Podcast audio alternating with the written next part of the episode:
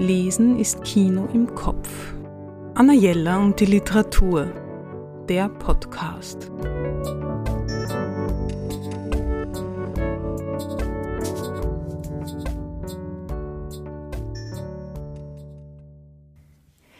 Liebe Zuhörerinnen und Zuhörer, das ist der letzte Podcast in diesem Jahr, denn im Dezember schaffen wir es einfach zeitmäßig nicht mehr.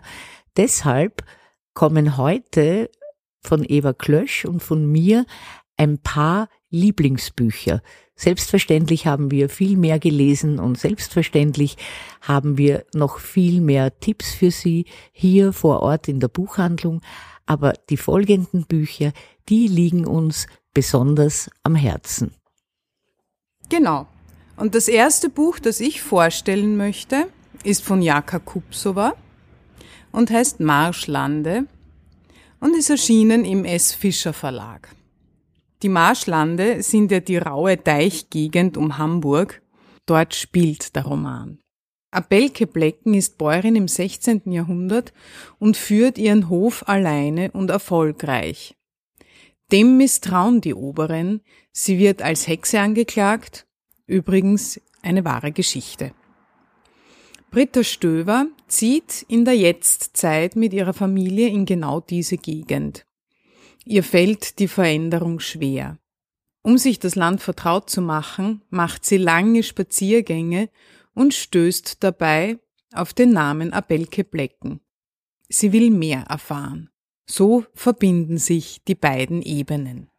Meinen Hang zu Kochbüchern kennen Sie ja bereits. Dieses ist eines meiner Liebsten aus diesem Jahr.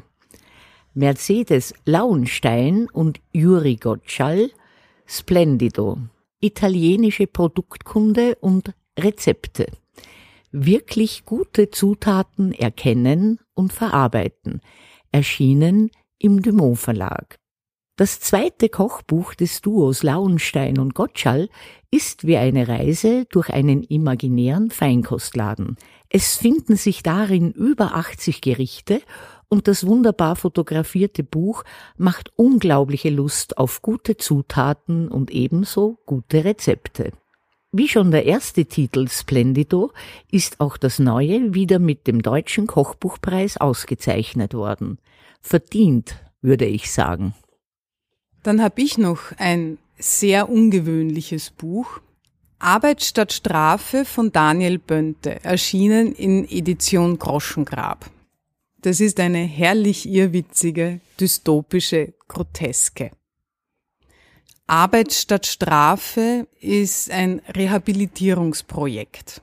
Und in diesem Projekt muss Friedrich Eisleben eine durchaus unappetitliche Arbeit annehmen, um nicht wieder ins Gefängnis zu gehen.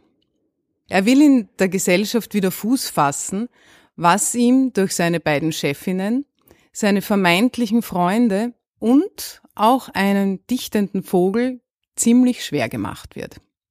Diese Novelle ist mir zum Vergnügen und zum Erstaunen geschrieben worden und das ist auch beides hervorragend geglückt. Ein Debüt, das mich begeistert hat, Jane Campbell, Kleine Kratzer, erschienen im Kjona Verlag.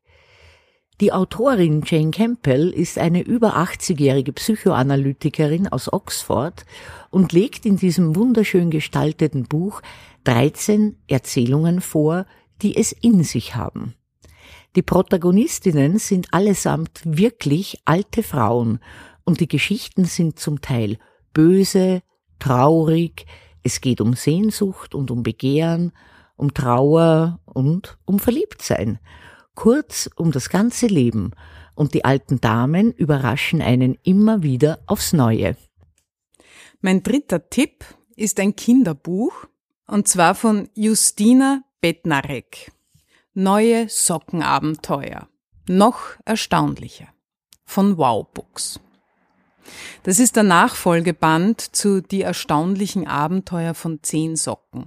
Und wieder machen sich einzelne Socken durch ein Loch in der Wand hinter der Waschmaschine auf, um ihre Träume wahr werden zu lassen. Die gelbe Socke zum Beispiel wird Käsemacherin, die schwarze wird zur Superheldin Und die rosa Blümchensocke wird zur liebsten Freundin eines traurigen Hundes. So behandeln die erstaunlichen Abenteuer immer auch Themen wie Freundschaft, Mut, Traurigkeit und viele mehr, die für Kinder und Erwachsene wichtig sind. Diese Neuausgabe macht mir wirklich Freude und Ihnen hoffentlich auch. Leanne Shapton, bedeutende Objekte und persönliche Besitzstücke aus der Sammlung von Leonore Doolan und Harold Morris, darunter Bücher, Mode und Schmuck, erschienen im Aufbauverlag.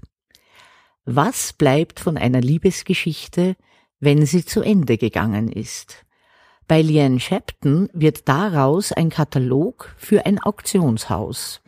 Über dreihundert Fotos mit Beschreibungen von allerlei Gegenständen, die nun versteigert werden sollen, erzählen die Beziehung von Leonore und Doolan.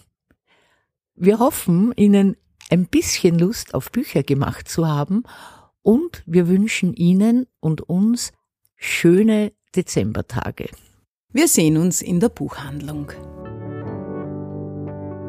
Anna Jeller und die Literatur. Besuchen Sie unsere Buchhandlung in der Margaretenstraße fünfunddreißig oder online auf anna jeller punkt a t. Diese unkonventionelle Welle... Äh,